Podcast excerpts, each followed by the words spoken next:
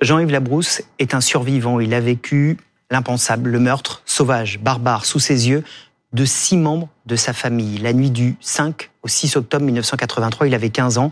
Cette nuit-là, il dormait avec le reste de sa famille dans leur pavillon de Saint-Martin-le-Neu, dans l'Oise.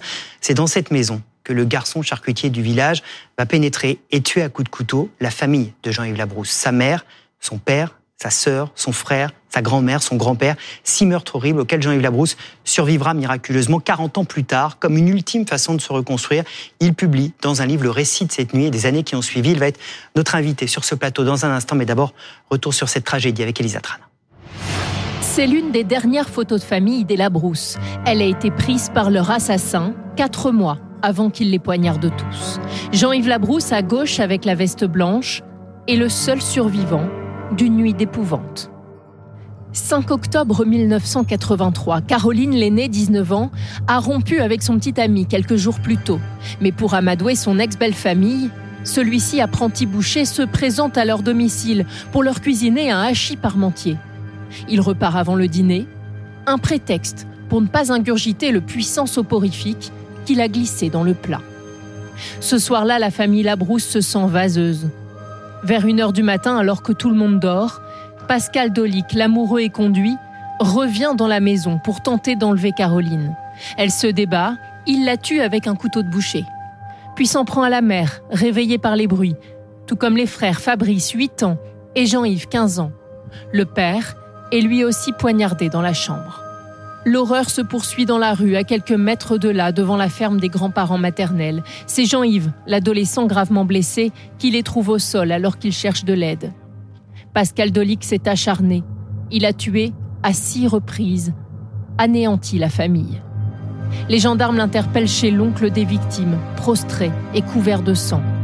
Reconnu coupable d'assassinat, il a été condamné à la réclusion criminelle à perpétuité et invité d'affaires suivantes, Jean-Yves Labrousse. Bonjour, merci beaucoup d'être là. Euh, vous êtes le, survivant de cette terrible nuit et vous êtes le co-auteur de ce livre, L'écho des ombres, récit d'un survivant. C'est euh, chez Mareuil Édition. Merci beaucoup d'être là. Je sais que ce n'est pas forcément facile. Euh, votre fille, elle est là pour vous soutenir aussi. Elle est aussi co-autrice de cet ouvrage. Merci beaucoup d'être là, Camille Labrousse.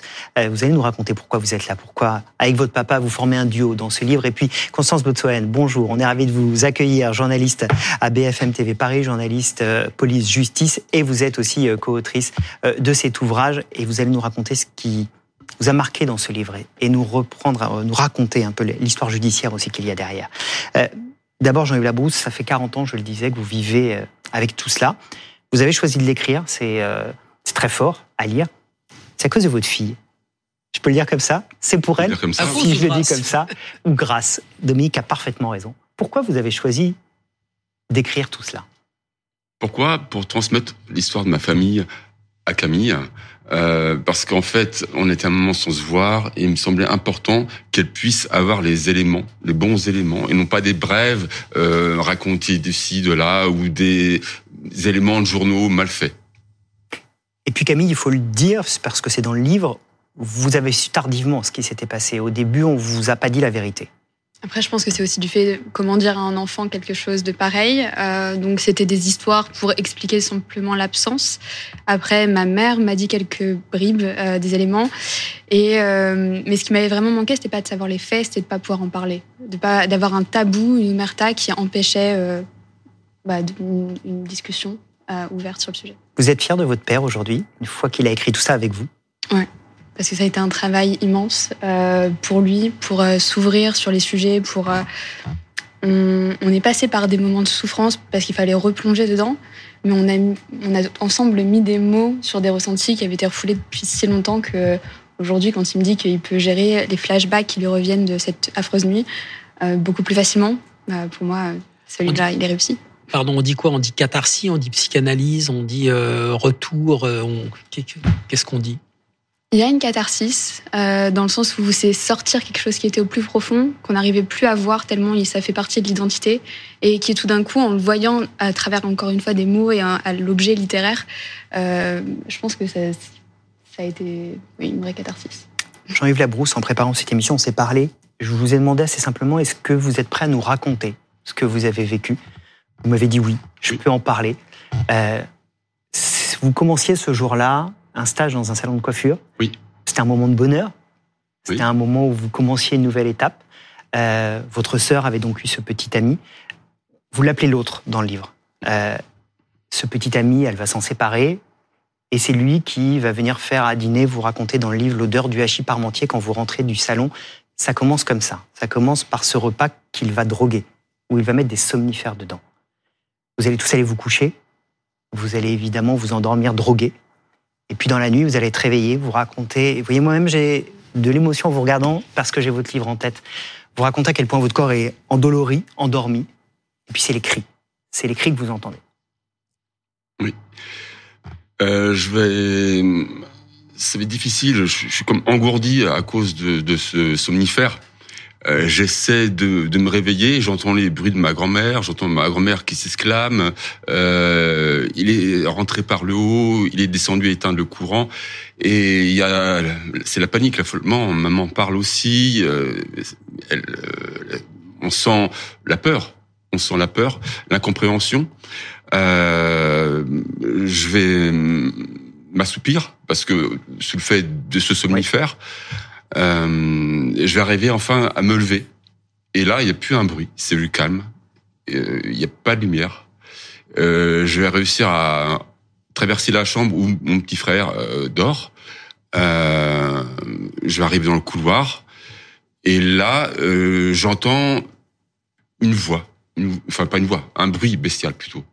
Une respiration bestiale. Et là, je me fais agresser. Je me fais agresser, je vacille, Coup de couteau. coup de couteau.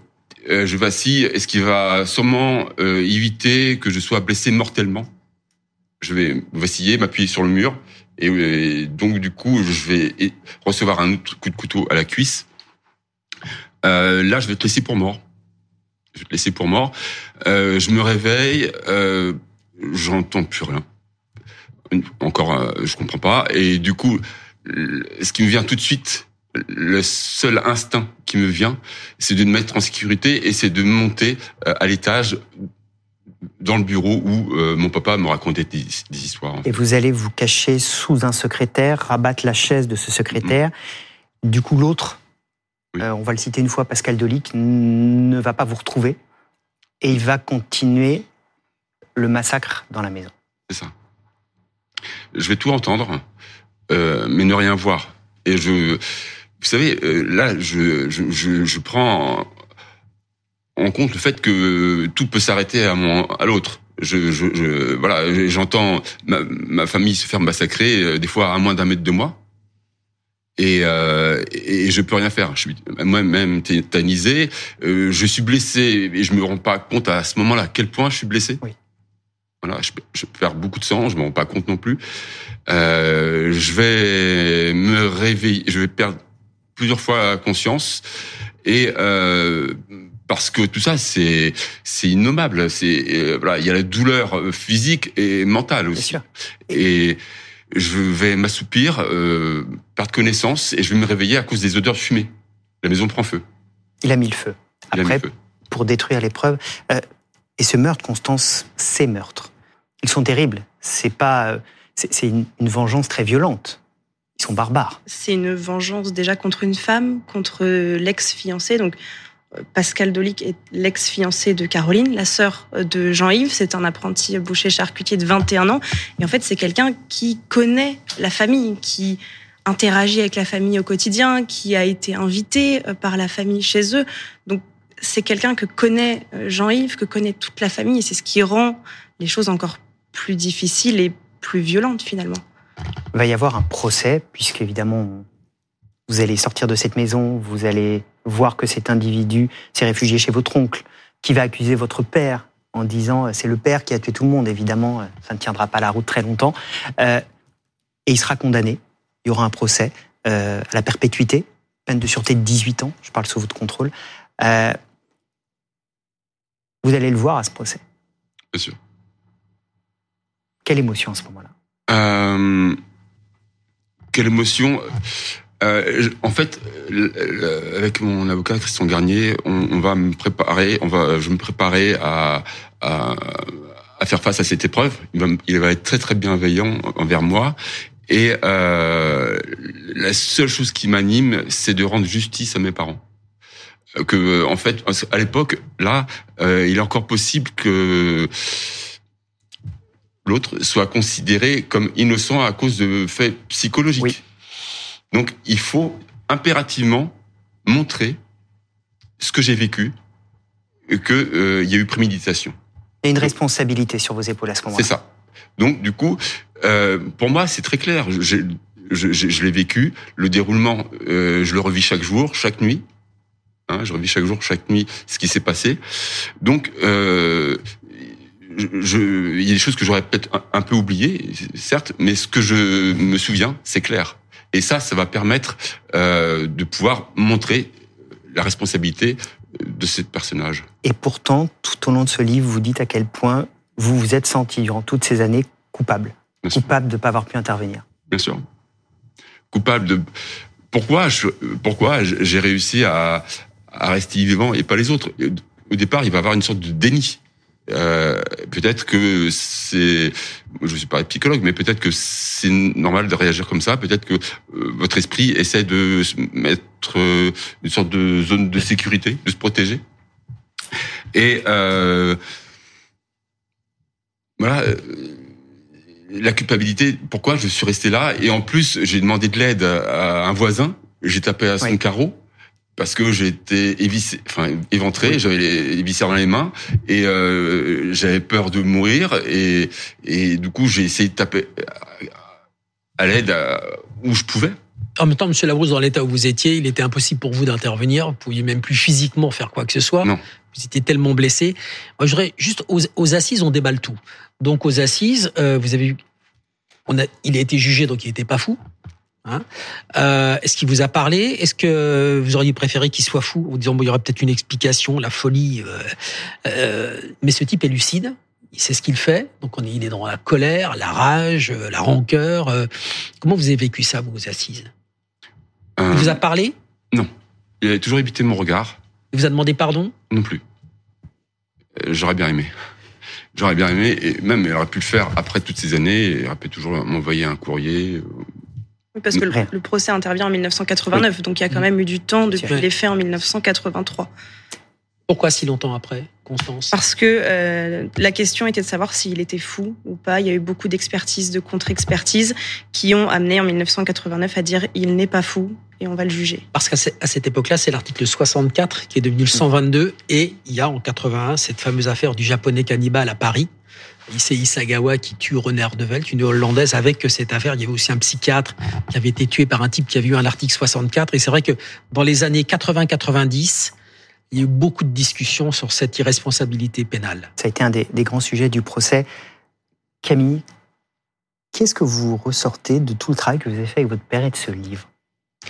Il y a un premier volet personnel, bien sûr, donc comme je disais au début, de, de comprendre d'où on vient, de comprendre que son père a vécu et de pouvoir aussi euh, bah, transmettre cette force, parce que savoir que ah, on, s'est réveillé un matin en étant tout seul dans un hôpital et que son adolescence c'est une sorte de cauchemar, euh, bah, de savoir comment il a réussi à rebondir tout au long de sa vie, moi ça a été un super enseignement.